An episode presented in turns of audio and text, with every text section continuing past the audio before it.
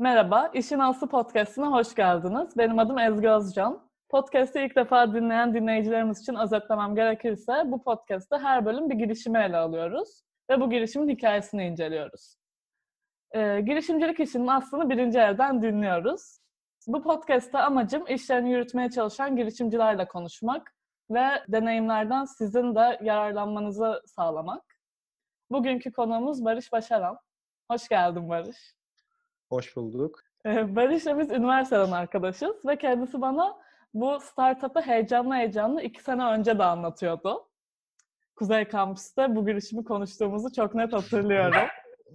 Şimdi ise bu podcast için ondan tekrar anlatmasını rica ettim. Hatta Kuzey Kampüs'teydi ofisiniz galiba, yanlış hatırlamıyorsam. Evet evet aslında bayağı bir ofiste gezdik. Yani ne kare bloklar görmedik veya işte kuzeyde, güneyde birçok kampüs gezdik, kafelerde gezdik falan diye. Ama tam senin böyle seninle görüştüğüm böyle daha başındaydık şimdi hani bir yıl olmuştu olmamıştı e, benim katıldığımdan. O yüzden böyle daha daha da böyle hani nasıl ilerleyeceği belli olmayan heyecanlı dönemler. O yüzden de o heyecan yansıyordur. Hala gerçi çok severek ve heyecanlanarak yaptığınız bir iş ama o dönemlerde böyle daha başındayız. Hani daha büyük işte growth yeni yeni keşfetmeye çalıştığım dönemler falan. Daha yatırım almamıştık o dönemler sanırım. O yüzden böyle her şeyin başında nasıl ilerleyeceği belli olmayan böyle önümüzde de böyle daha blur bir şey vardı, yol vardı. Şimdi tabii biraz daha böyle önümüzü biraz daha net görmeye başladığımız bir dönem geldi. O yüzden yani her anın bir keyfi var aslında. Şu anda da gayet keyifli gidiyor o anlamda da. Şu an sen büyümesiyle ilgileniyorsun galiba startup'ın. Hı hı. Peki bize elevator pitch yani asansör konuşmasını yapabilir misin? Kısa bir süre içinde nasıl anlatırsın? Hadi bakalım. Ya aslında bu şey yatırımcı görüşmelerini ben yapmıyorum ama ürünümüzü biliyoruz diyeyim. diye Evet. e, hemen hızlıca bir anlatayım. E, kunduz olarak e, sınava hazırlanan öğrenciler veya okulda derslerinde sınavlarına hazırlanan öğrenciler de olabilir. E, yapamadıkları soruları fotoğraf yardımıyla sordukları ve devamında da bizim Türkiye genelinde 20 binden fazla eğitmenimiz var. Bu eğitmenlerin de direkt e, en kısa zamanda şu anda da ortalama 10 dakika içerisinde soruları detaylı şekilde çözüp fotoğraf yardımıyla geri gönderdikleri bir uygulama aslında.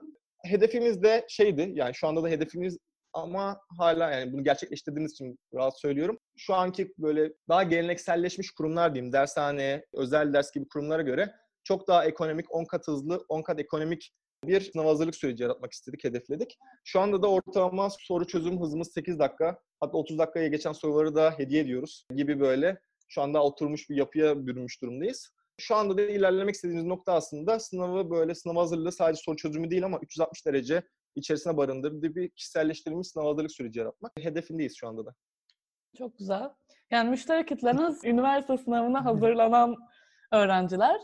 Lise sınavı şu an var mı? Yok mu? Var. E, var. Aslında yani şöyle şeyden geçen sene çok daha sınav hazırlık süreciyle alakalıydı. Yani biraz daha odamız oydu. Ama şu anda biraz daha böyle içerikle beraber, içerik sağlamakla beraber biraz daha şey olmaya başladı. Daha sınıflara da hitap edebilmeye başladık. Şu anda da yüzde böyle yüzde beş falan alt sınıf var, sekiz sınıf falan var ama gerisi hep liseye hazırlık. Yani şey yok diyemeyiz ama asıl odamız lise, üniversite sınavı şu anda hala. Ay hedefimiz de önümüzdeki günlerde böyle yani 8. sınıfında ya da 10. sınıfında e, derslerine yardımcı olabildiği bir ürün haline getirebilmek aslında kurumuzu. Yani dershane, özel hoca gibi şeylere göre çok daha hızlı. Bir de şey oluyordu hani ben de sınava hazırlanan insanların bildiği gibi hani sınav bir soruyu çözemediğinde o sırada ona kafa yoruyorsun. Hani o sırada eğer cevabını öğrenebilirsen çok daha verimli ve öğretici oluyor. Ama hani bir hafta sonra o soruları biriktir, dershaneye götür, hocaya sor. Unutabiliyorsun filan. Bence de çok Anladım. güzel bir yol olmuş. Keşke bizim zamanımızda yapsaydınız hatta. Yani. Biz de kendi kendimize diyoruz öyle. Açıkçası şey, Evet. keşke bizim zamanımızda da yapsaymışız bu işten diye. Ya şöyle yani Türkiye'nin bir gerçeği sınav hazırlık süreci. Yani sen şey dedin yani sınav hazırlandım ben de ama Türkiye'deki herkes neredeyse hazırlanıyor. Tabii daha bilinçli hazırlanmak farklı. Hani sen de bilinçli bir hazırlanan bir insan olarak daha net şekilde biliyorsun. Bil, yani daha bilinçli o kadar bilinçli hazırlanmayan öğrenciler için de biraz daha bunu bilgilendirmek ve şey yapmak gerekiyor. Burada diğer konuğumuzu da duymuş oldunuz. Evet. Evde şey podcast yapmanın şeyleri, zorlukları adlı da daha yavru olduğu için kusura bakmayınız. Bir de yeni nesil şu an hani giderek daha dijitale alışan bir nesil geliyor. Yani bizden sonra iyice çocuklar iPad'leriyle büyüyorlar filan. Hani onlar için dijital bir ortamda sorularını sorabilecekleri bir şey olması çok daha mantıklı ve hani yeni nesle uygun bence de. Peki rakiplerinize yani rakipleriniz öncelikle var mı? Kimler? Ya dediğim gibi Ya şöyle, rakibimiz yani bizimle aynı işi yapan direkt olarak %100 yapan yok Türkiye'de. Dünyada da direkt birebir yapan yok aslında. Bizden farklı olarak birkaç tane uygulama var ama bu uygulamalar yaptıkları şeyler karşılarında öğretmen değil. Hani bizde bizim için e, sınav hazırlık sürecinin en önemli şey e, soruların kaliteli çözülmesi. E, orada farklı olarak şey var. Öğrenciler birbirinin sorularını çözüyor. Soru çözdükçe diğerlerinin sorularını yani başkalarına soru sorabiliyorsun. Dolayısıyla yani sınav hazırlık sürecinin çok böyle verimli olması gereken veya çok ciddi bir süreç olduğunu bildiğimiz için böyle bir sürece girmeden direkt içerisinde öğretmenlerin soru çözdüğü, yanlışa da en az tahammül eden bir sistem aslında yaratmaya çalıştık. O yüzden hani çok böyle bir gün var bir gün yok gibi birçok uygulama başladı sonra bıraktılar falan. Şu anda da hani aslında dershanelerde de direkt olarak şey diyemeyiz, hani rakip diyemeyiz. Çünkü dershanelerde bir yandan yaptıkları konu anlatım var. İşte birçok hizmet de farklı olarak sağlıyorlar. Fakat orada aslında el ele yürüyen, bizim hizmetimizi alan birçok dershane de var aslında direkt olarak Tunuzlu. Kendi Aa, dershanelerinde ve okullarında şey yapan. Ama dolayısıyla hani bu işler sınav hazırlık tek bir yönü değil. Hani birçok işte sınav hazır soru çözümü var, konu anlatımı var gibi gibi birçok konu olduğu için bunların el ele yürümesi gereken bir süreç. O yüzden hani şu anda birebir direkt olarak aynı yapan yok diyebiliriz. Hindistan'da biraz daha var ama Türkiye'de şu anda birebir yok açıkçası. Peki e, okullar kullanıyor dedin uygulamayı. Uygulama için okullarla yaptığınız bir anlaşma var mı? Atıyorum işte o, o okuldaki bütün öğrenciler Kunduz'u kullanabiliyor gibi bir e, kontratınız falan oluyor mu? Nasıl oluyor?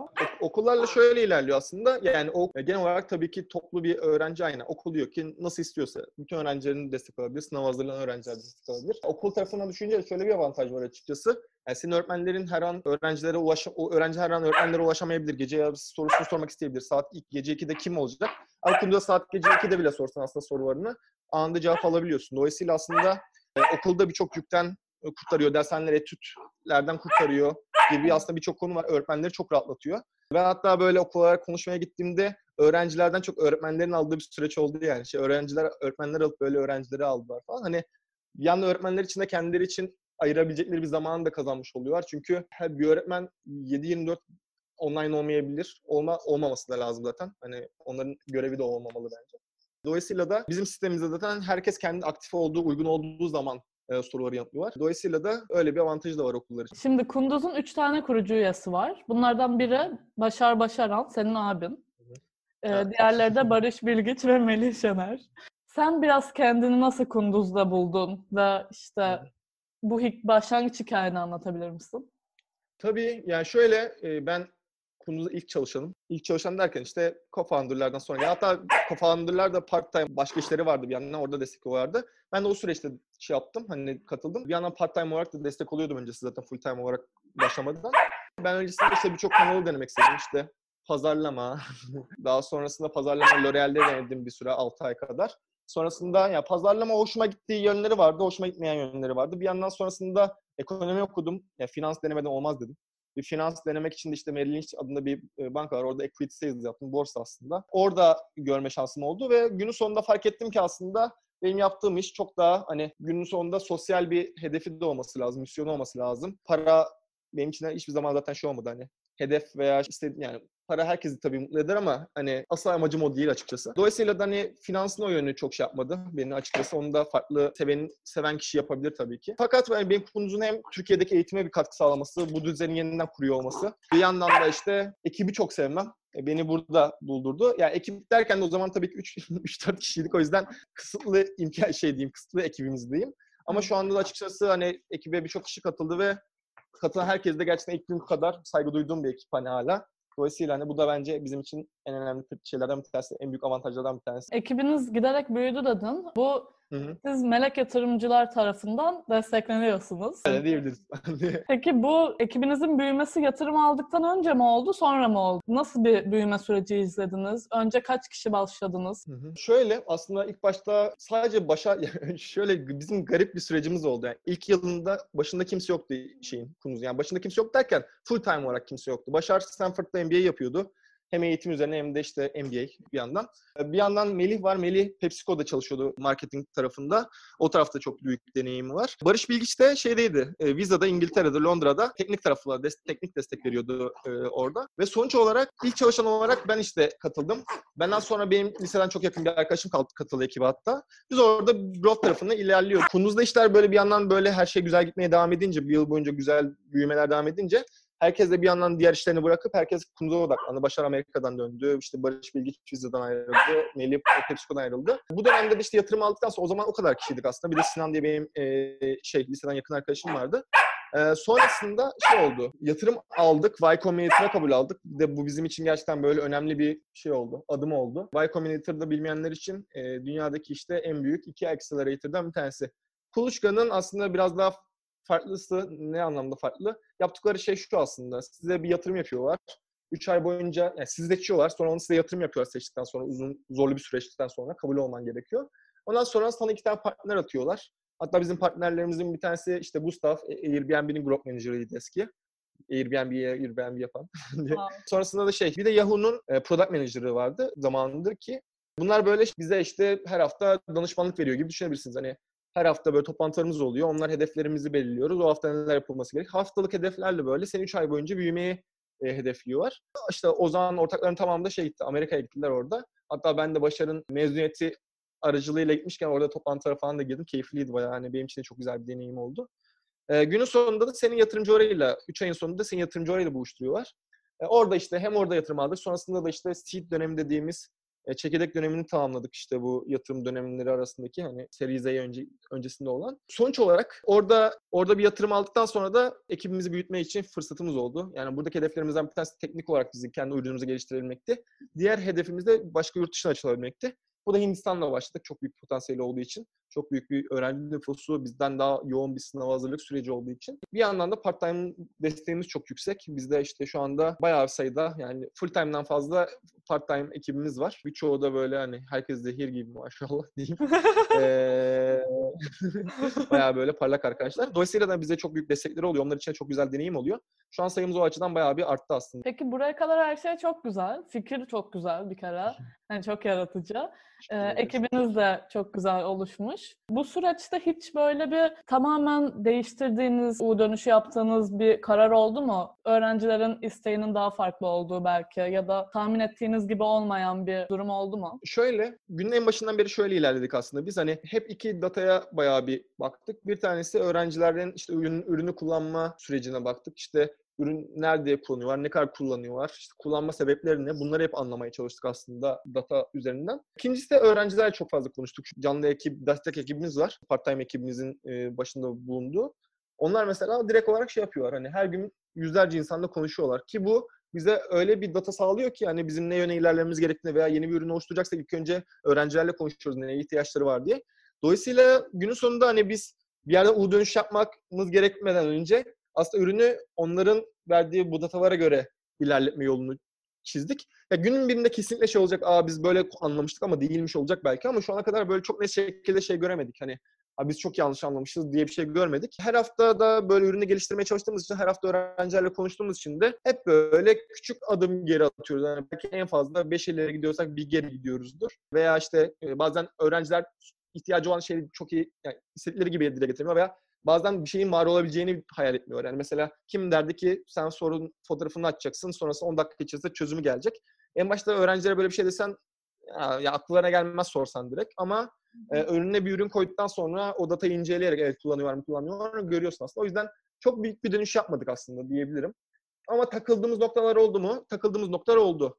Yani şöyle işte her hafta çok büyük bir yoğun büyüme trendi gerekiyor işte bir yandan hani yatırım almak istiyorsan veya işi büyütmek istiyorsan her hafta düzenli olarak büyümen gerekiyor. Biz iki hafta, üç haftadır bu tarz böyle küçük sıkıntılarla yaşıyorsun ama yeni bir kanal türü yapıyorsun. Yeni bir şeyler çözmen gerekiyor. Bazen mesela hiçbir işte yukarıda öğrenci gelmediğini fark ettik. Sign-up'ımızı biraz da arttırmamız gerekiyordu. Yani ekipte şey yok hani evet mesela Melih marketing tarafında bayağı tecrübeli bir insan ama girişimde kimsenin tecrübesi yok öncesinde düzgün şekilde Barış Bilgiç dışında. Dolayısıyla orada bir şeyleri birisinin keşfet, birilerinin keşfetmesi gerekiyor. SEO'ya mı bakalım? Hani burada bir blog yazısıyla belki Google'dan çok güzel bir trafik yakalar dedim. Ben işte birkaç hafta kapandım. Yani %100 bilmediğim aşikar ama bunun 101'i, 102'siyle bile çok güzel bir kaynak iş yapabiliyorsun, e, sağlayabiliyorsun mesela. Orada da şu anda günde 50 bin kişi gelen bir site haline geldi blog sayfamız. Öyle de olunca böyle şeyi yapıp bunları gördükçe insan şey diyor evet biz şu anda evet durduk ama önümüzdeki hafta %10 büyüyebiliriz. Bunun yolu ne? Her hafta 3 şey deniyoruz. Her hafta 5 şey deniyoruz. Bunun 3 tanesi %2'şer büyütüyor. %6'ya ulaşıyor. Yani her tarafta bir şeyleri deneyince, hipotezlerimizi sürekli olarak deneyince düzenli büyümeye sağlıyoruz. Hedefimiz şey değil yani bir haftada %200 büyüyelim gibi yani iki kat büyüyelim gibi bir hedefimiz yok. Çünkü bunun sürekliliği olmayacağını biliyoruz. Her hafta yeni bir şeyler çözmek, her hafta nasıl kendimizi ilerletebiliriz hedefini koyunca aslında o duraksama veya şey o da kırıla, kır, bir şekilde kırılıyor aslında. Evet. Ee, ya bir de öğrenci sayısı arttıkça öğretmenlerin de artması gerekiyor. Hani onun birazcık daha dengeli artması lazım. Muhtemelen o yüzden de bir tık daha dikkatli Evet. büyüyorsunuzdur. Çünkü öbür türlü hizmetiniz de düşebebilir filan. Ee, Ee, Yok kesinlikle çünkü eğitmen azalınca evet sorular daha yavaş çözülmeye başlıyor. Öğrencilerin memnuniyeti. O yüzden evet o da çok kritik bu arada. Doğru çok doğru noktaya değindin. Peki ileride hani daha farklı bir ürün sunmayı düşünüyor musunuz? Atıyorum hani bir hocanın gerçekten soruya bakıp canlı birinin çözmesi yerine hani daha teknolojik bir şeyle hani sorular soruları görüp belki ona otomatik bir çözüm gibi. Daha da dijitalleşecek misiniz? Ya aslında ürünümüzü tabii ki bunun arkasında bir teknoloji var yani benzer soruları anlayabiliyoruz. Öğrencilere yani dediğim gibi hedefimiz en büyük hedefimiz öğrencilere benzer sorular e, her öğrenci kişiselleştirilmiş bir sınav hazırlık süreci sunmak istiyor. Çünkü neden? Her öğrencinin aynı şekilde anlamıyor. Her kişinin öğrenmesi. Yani ben arkadaşlarımdan biliyorum. Kimisi böyle bir kere okurdu kitabı, çak diye anlardı. Ben atıyorum yazarak öğrenirim. Kimisi derste öğrenir. Yani çok farklı öğrenme şekilleri var. Veya ben bir soruyu basketbol sorusu görürüm. Ben basketbolla ilgilendiğim için çok iyi anlarım. Ama bana işte atıyorum şey sorusu gelse çok ilgilenmem herhalde. İşte gitarla alakalı bir şey gelse belki o kadar ilgimi çekmeyebilir. E, Evet. Dolayısıyla hani bunu da anlayabilmek için yani yeterince datamız var. Günde işte e, geçen ay mesela 1 milyon tane soru çözdük. Biz öğrenciler attıkları sorularda en en büyük eksikleri olduğu noktaları atıyorlar. Dolayısıyla biz öğrenci hangi konularda eksik olduğunu çok iyi net şekilde biliyoruz. Onlara bu nedenle işte hangi konularda eksik olduklarına göre şu konuya tekrar etmek ister misin diye bir konu anlatım yazısı gönderme gibi durumumuz var şu anda veya e, konu testini gönderiyoruz e, onların eksiklerine göre. Bu yönde aslında biraz giderek her geçen gün daha böyle yani burada şey gibi değiliz hani kendimizi Spotify gibi evet herkesi sevdiği müziğe göre yönlendirebiliyoruz diyemeyiz çünkü daha çok yolun başındayız ama şu anda en azından öğrencilerin eksiklerine göre şey yapabiliyoruz. Ee, sen bu konuda eksiğin var, konuyu çalış, sonrasında sorunu çöz gibi yönlendirmeler yapabiliyoruz. Bunun ilerisinde de aslında şu an çok yakın zamanda online deneyimlere başlayacağız. Çünkü herkes evinde. Biliyorsun bizim zamanımızda da çok büyük sınavlar olurdu. Herkes giderdi sınava işte deneyerde Türkiye genel sıralamasını öğrenirdi. Bizim de amacımız aslında bunları biraz daha online'a dökebilmek. Öğrencilerin bu yapamadıkları bu süreci kendilerinin deneme sınavlarını sağlamak, eksiklerini fark edebilmelerini sağlamak. Çok şey, şey gibi oldu sanki böyle hani albümü yeni çıkan birisini tanıtır gibi. Üç gün sonra bizim de bu denemelerimiz başlıyor. Ben online deneme konusunda bu arada çok heyecanlandım. Online deneme şey mi olacak? Canlı ve belli bir saatte giren insanlar mı denemeye girmiş olacak? Yoksa bir hafta Hı. boyunca insanlar girecek. Sonra siz oradan Türkiye sıralaması mı yapacaksınız? Evet, her gün bir sınav olacak. Yani ilk önce tarama testleriyle başlat. Her derste mesela atıyorum bugün matematik var, yarın Türkçe var gibi düşünebilirsin. Hı hı. Ve bu sorularda şey olacak hani bir gün içerisinde girebiliyor olacaksın. Sınavın süresi belli. Girdikten sonra o sürede yapmak zorundasın yani. Evet online bir platformda olacak ve oraya giren herkesin net sonucu olacak. O da kendisini diğer insanlarla karşılaştırabilecek aslında. Bir yandan da öğrencilere şu konuda da eksiğim var, şu konuyu te- e, konu çalış gibi yönlendirmelerde bulunacağız. Yapamadığı soruların çözümünü görebilecekler bizim direkt olarak eğitmenlerimizin hazırladıkları. Dolayısıyla hani normal denemeden farkı online platformda olması, istedikleri zaman evlerinde denemeyi yapabiliyor olmaları özellikle böyle bir dönemde. Ek olarak da direkt olarak sıralamalarını anında görebiliyor olmaları. Eskiden denemelerin süreleri hatırlıyorsun ne kadar süre sonra kaçıncı olduğumuzu görürdük falan. Evet. Diğer denemelere geldik o süreçte ne yapacağımızı bilmeden. Şu anda anında direkt mesela sonucunu görebiliyor olacağız. Yani bu da güzel. Yani bizim için de şöyle bir şey. Öğrencinin eksiğini bildiğimiz için bak bundan sonra bu konuları çalış diye yönlendirebiliyor olacağız. Ee, bizim için de önemli. Yani öğrenciler adına tabii konuşuyorum. Hani amacımız her zaman öğrencilerin en iyi şekilde sınav hazırlık süreci yaratmak olduğunu düşünürsek Hı hı. o anlamda bizi bayağı bir heyecanlandıran bir süreç yani. Evet ve çok kişiselleştirilmiş cidden. Hani denemelerdeki sorulardan hangileri yanlış bilecekler filan. Ben unuturdum mesela hani denemedeki sıralamam açıklanırdı. Hangi deneme kim bilir? yani Çok iyi yapmışım veya çok kötü yapmışım ama hangisi Aynen.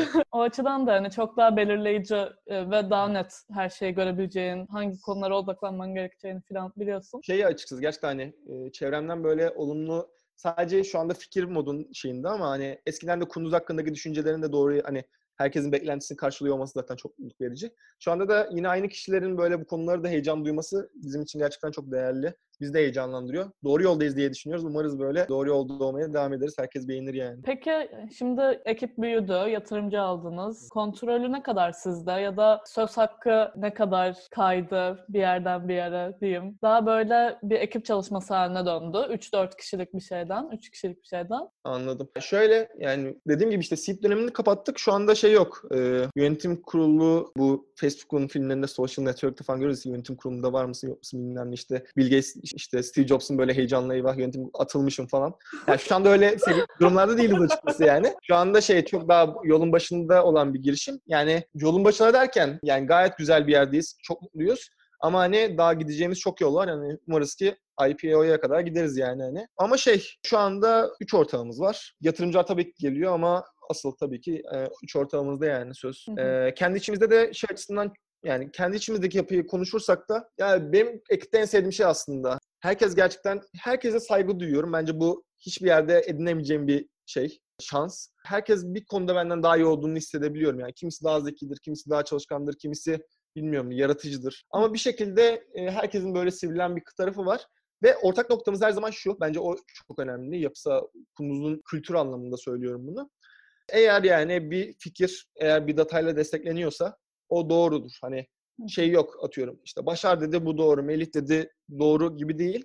Olay şey, eğer part-time birisi gelip de yani Başar bu neden böyle, neden böyle yapıyoruz, bu böyle olma değil mi diye evet data bunu gösteriyorsa ve başka yani doğru söyleniyorsa neden o yöne gitme? O yöne gidiliyor. Şu anda örnekleri de oldu gerçekten. Böyle şu an anlatsam size çok anlam ifade etmeyecek ama e, bizim için çok kritik anlarda böyle part-time'ların çok büyük destekleri olduğu oldu. O yüzden kendi içimizde kültürde de böyle bir yapı olması en önemli şeyin işte bu bilim olması aslında data dediğim şey de bilim üzerine kurulu.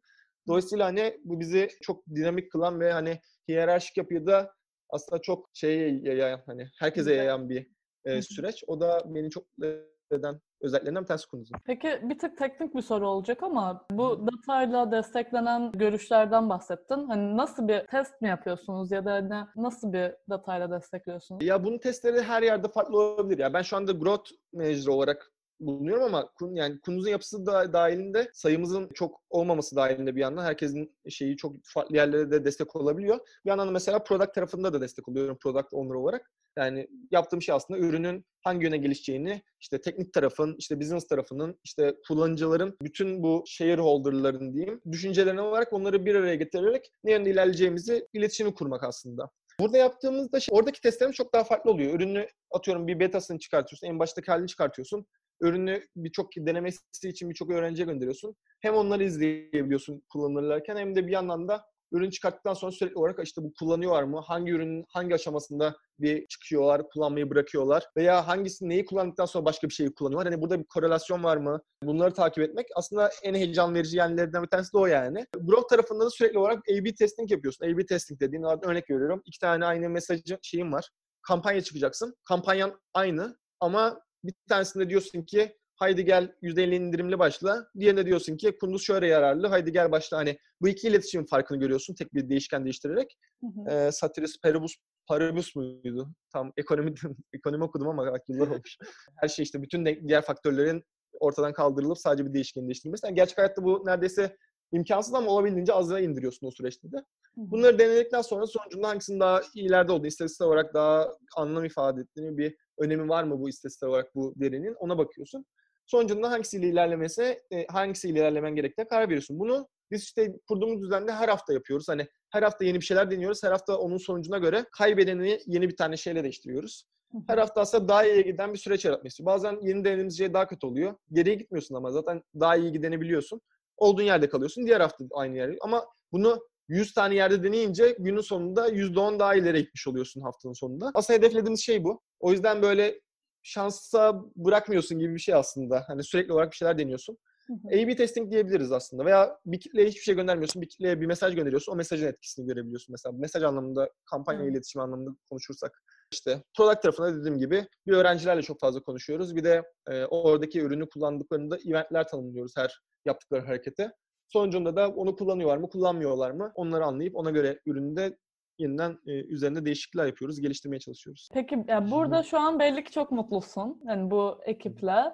Ee, bundan sonrası için yani burada kalmayı mı düşünüyorsun yoksa bir planın var mı? Nasıl görüyorsun geleceğini? Şöyle yani ben kendi adıma benim için birkaç faktör var benim için olmazsa olmaz. Zaten Kunduz'u istememin, tercih etmemin sebeplerinden bir tanesi de oydu. Şey olmadı yani hani Başar burada buraya gideyim gibi bir süreç olmadı. Çünkü her ne kadar abi kardeş de olsak kariyer anlamında yani birbirimize o konuda saygı duyduğumuz bir süreç yani süreçti o zaman da. Hatta Başar uzun süre bana çekinmiş söylemeye falan. Hmm. Çünkü hani hep sanki böyle objektif değil subjektif bir yönlendirme olacak diye düşünmüş. Ama iki üç sebep diyeyim hatta. Bir tanesi en başına gelmemin sebebi gerçekten çok mantıklı bulmam. Hani ekibin tamamı zaten sınav hazırlık sürecinden şeyinden geçmiş. hani hepimiz biliyoruz. Güzel geçse de sınavın, kötü geçse de günün sonunda bu süreci yaşıyorsun Türkiye'de okuyan bir öğrenci olarak. Hatta şöyle bir istediğimiz vardı. Onu daha yeni şey fark ettik. O bayağı şey ilginç. Ortaklarımızın yani üç kişi Başar, Melih, Barış Türkiye genelde sınav ortalamaları yani ÖSS'ye girdiklerinde toplamları ilk binde yani toplam topladığında sıralamalarını. Aha. Yani gerçekten bu süreci özümsemişler diyebiliriz. Ek, aynen. aynen.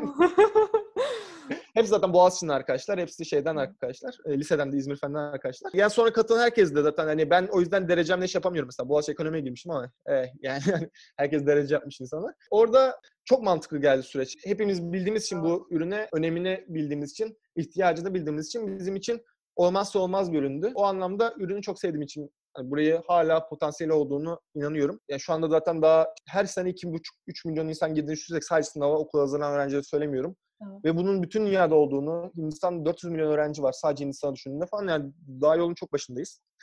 Diğeri saygı duyduğum insanlar olması. Hani az önce de bahsettim zaten tekrarlamayayım ama herkese ayrı ayrı çok saygı duyuyorum gerçekten ekipte ve herkes Kunduz'un çok farklı yerlere geleceğini çok emin. Bu da hepimizin hani birbirimizi heyecanlandırdığımız bir süreç yaratıyor aslında. Bir heyecan yaratıyor kendi içimizde de. Bu yüzden de bizim ekip çok önemli ikincisi olarak. Üçüncü olarak da sürekli olarak bir şey öğreniyorum. Yani hani başladığım günden beri 3 yıl oldu neredeyse. Ve gerçekten bir şey öğrenmediğim hissettiğim bir hafta böyle canım sıkılıyor ne yapmam lazım falan diyorum ve her hafta yeni bir şeyler öğreniyorum gerçekten. Bu benim için çok önemli. Bu hangi işi yaparsam yapayım sürekli olarak kendimi geliştirmem gerektiğini hissettiğim bir ortam sunuyor. Yani bu küçüklüğümden beri de hep böyle hani lisedeyken de hep böyle işte üniversitedeyken de hep böyle hani işte zaten üniversitede biliyorsunuz kulüp ortamları falan tam bunlar için çok uygun. Hep böyle bir şeyler öğreneyim, bir şeylere kendimi geliştireyim kafasındaydım. Burada da öyle bir ortam var ki bu hiyerarşik yapının bu hani herkese yayılması konusu kendini geliştirmek için çok iyi bir fırsat. Bu kadar hani mezun olduğum anda direkt olarak growth'un sorumluluğunu almış olmam ve sürekli olarak deniyor olmam part-time'larla olmaktan dolayı hani çok fazla beraber insanla beraber çalışıyor olmam liderlik olarak hani normalde başka bir yer çalışsam yıllarca elde edemeyeceğim bir liderlik şeyi, fırsatı. Ya yani bunlar beni sürekli olarak geliştiren, beni besleyen ve heyecanlandıran şeyler bu üçü. Dolayısıyla da hani şu anda keyfim çok yerinde dediğin gibi ve Kunuz'un da daha gideceği çok yol olduğunu hepimiz hissediyoruz. Daha çok başındayız. Dediğim gibi umarız ki IPO'ya kadar yolumuz olur. E, o yüzden hani alternatif düşünmüyorum. İleride de gerçekten eğer hadi kunduz oldu, her şey bitti. Hani her şey güzel oldu umuyoruz ki.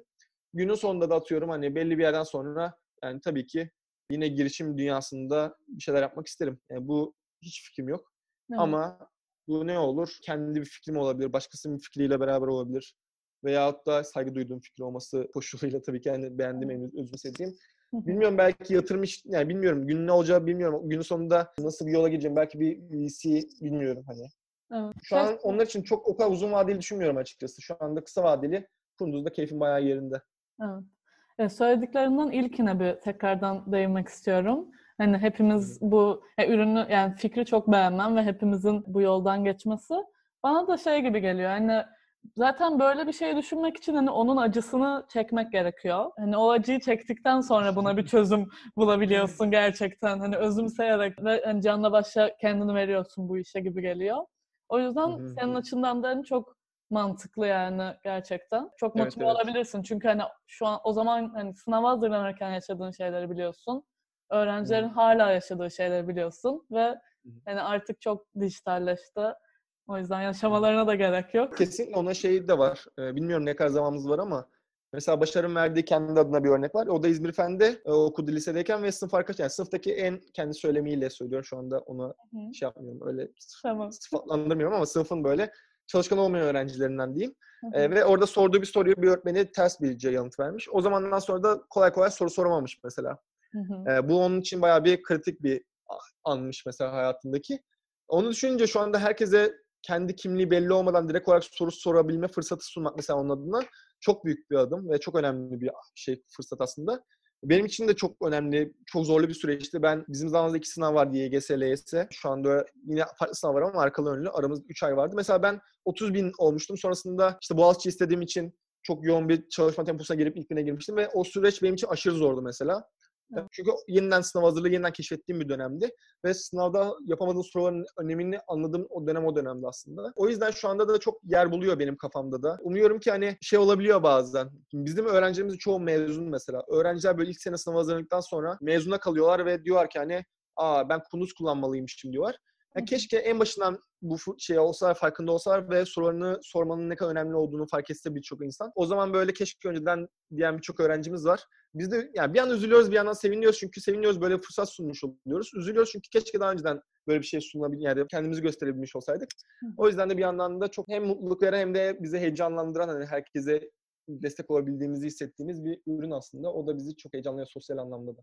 Evet, teşekkürler. Benim sorularım bu kadar. Cevapların için teşekkür ederiz. Dinleyicilerimiz için bir internet sitesini ve uygulamanızı söylemek istiyorum. kunduz.com internet siteniz. Ee, direkt olarak uygulamayı İndirebil- mağazalardan indirebilirler. Kunduz diye arattıklarında zaten karşılarına çıkarlar. Evet. Çıkar. Sitemizden de inceleyebilirler detaylı olarak. Eğer veliyseniz oradan e, veli sekmemiz de var. Oradan da ince. Bir okulsanız okul sekmemizi oradan da kendinize göre inceleyebilirsiniz. Öğrenciyseniz zaten ür- ürünü indirip direkt olarak denemeye de başlayabilirsiniz. Ücretsiz deneme sorularımız da var. Bu şekilde. Kunduz.com sitemizde. İşin Aslı Podcast'ında bugünlük bu kadar. İleriki bölümler için öneriniz olursa işte girişimci ya da bildiğiniz, beğendiğiniz bir girişim onları bana mail atabilirsiniz. E-mail adresim işinaslıpodcast.gmail.com Teşekkür ederim. Teşekkürler.